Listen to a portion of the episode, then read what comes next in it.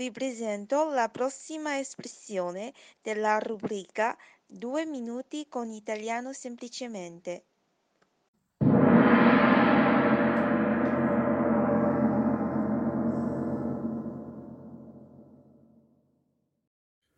Ecco un altro episodio che ha a che fare con la pazienza. La pazienza. Abbiamo, abbiamo visto lasciar correre nell'ultimo episodio.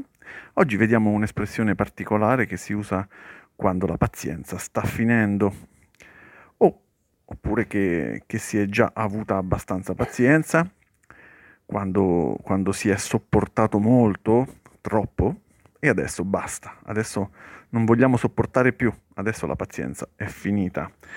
Vi faccio un esempio. Ammettiamo che,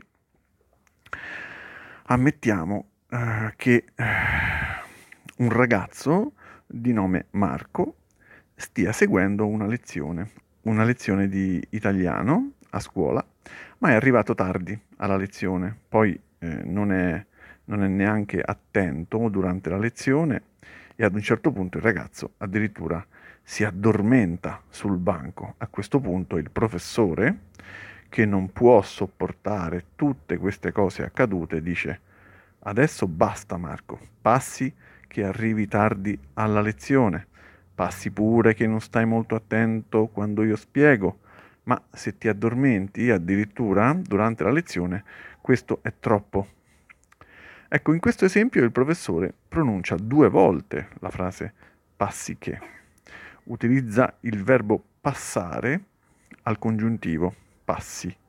Passi che significa sono disposto a lasciar correre su questo. Ma perché si usa il verbo passare? Passare indica movimento, proprio come correre. Pensate a quando qualcuno eh, vi chiede il permesso. Dice permesso? Permesso, grazie? vi chiede il permesso di passare prima di voi, ad esempio in strada o al supermercato. Voi, se siete gentili, dite prego, prego signora, prego signore, passi pure, avanti. State dando del lei, lei passi, eh? passi pure, passi pure prima di me. State concedendo un permesso perché siete gentili. Allo stesso modo, quando sopportate qualcosa che non vi piace, voi, se siete pazienti e gentili, sopportate e lasciate correre, cioè lasciate passare questa cosa senza protestare.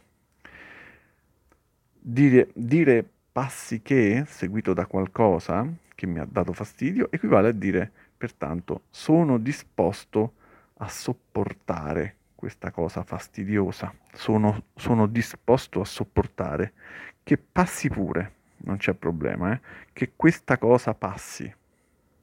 Però questa espressione si usa quando si sono sopportate troppe cose, si sono lasciate passare troppe cose, si è lasciato correre su troppe cose. Prima, prima si dicono tutte le cose che si sono sopportate e alla fine però si dice che ora basta perché è accaduto qualcosa sulla quale non si può più transigere, non si può più sopportare, non si può più lasciar correre.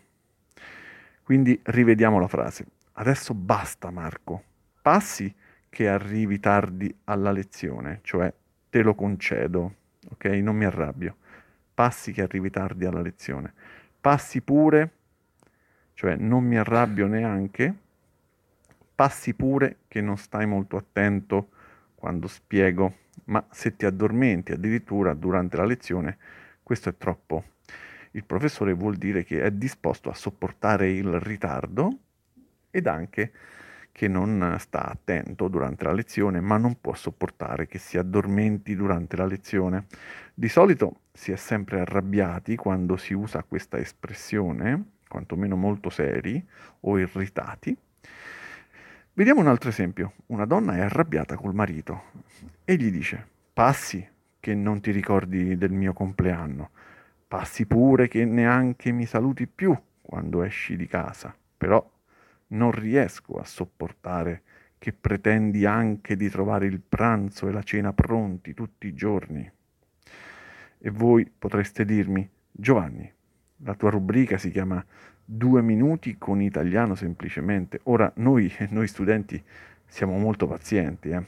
passi che un episodio duri tre minuti, non ci sono problemi. Passi pure che ce ne sia qualcuno della durata di 5 o 6 minuti, ma che tu Giovanni ogni volta fai episodi molto lunghi, più di due minuti, questo non è giusto. Beh, avete ragione ragazzi, allora vi lascio subito alla frase di ripasso. Sarò conciso. Non è che mi dispiaccia se quest'estate non potrò andare al mare. A me infatti piace molto di più la montagna. Il problema è che a ragion veduta avrei prenotato prima. Ora c'è il rischio che non troverò più posto, neanche nelle località più in.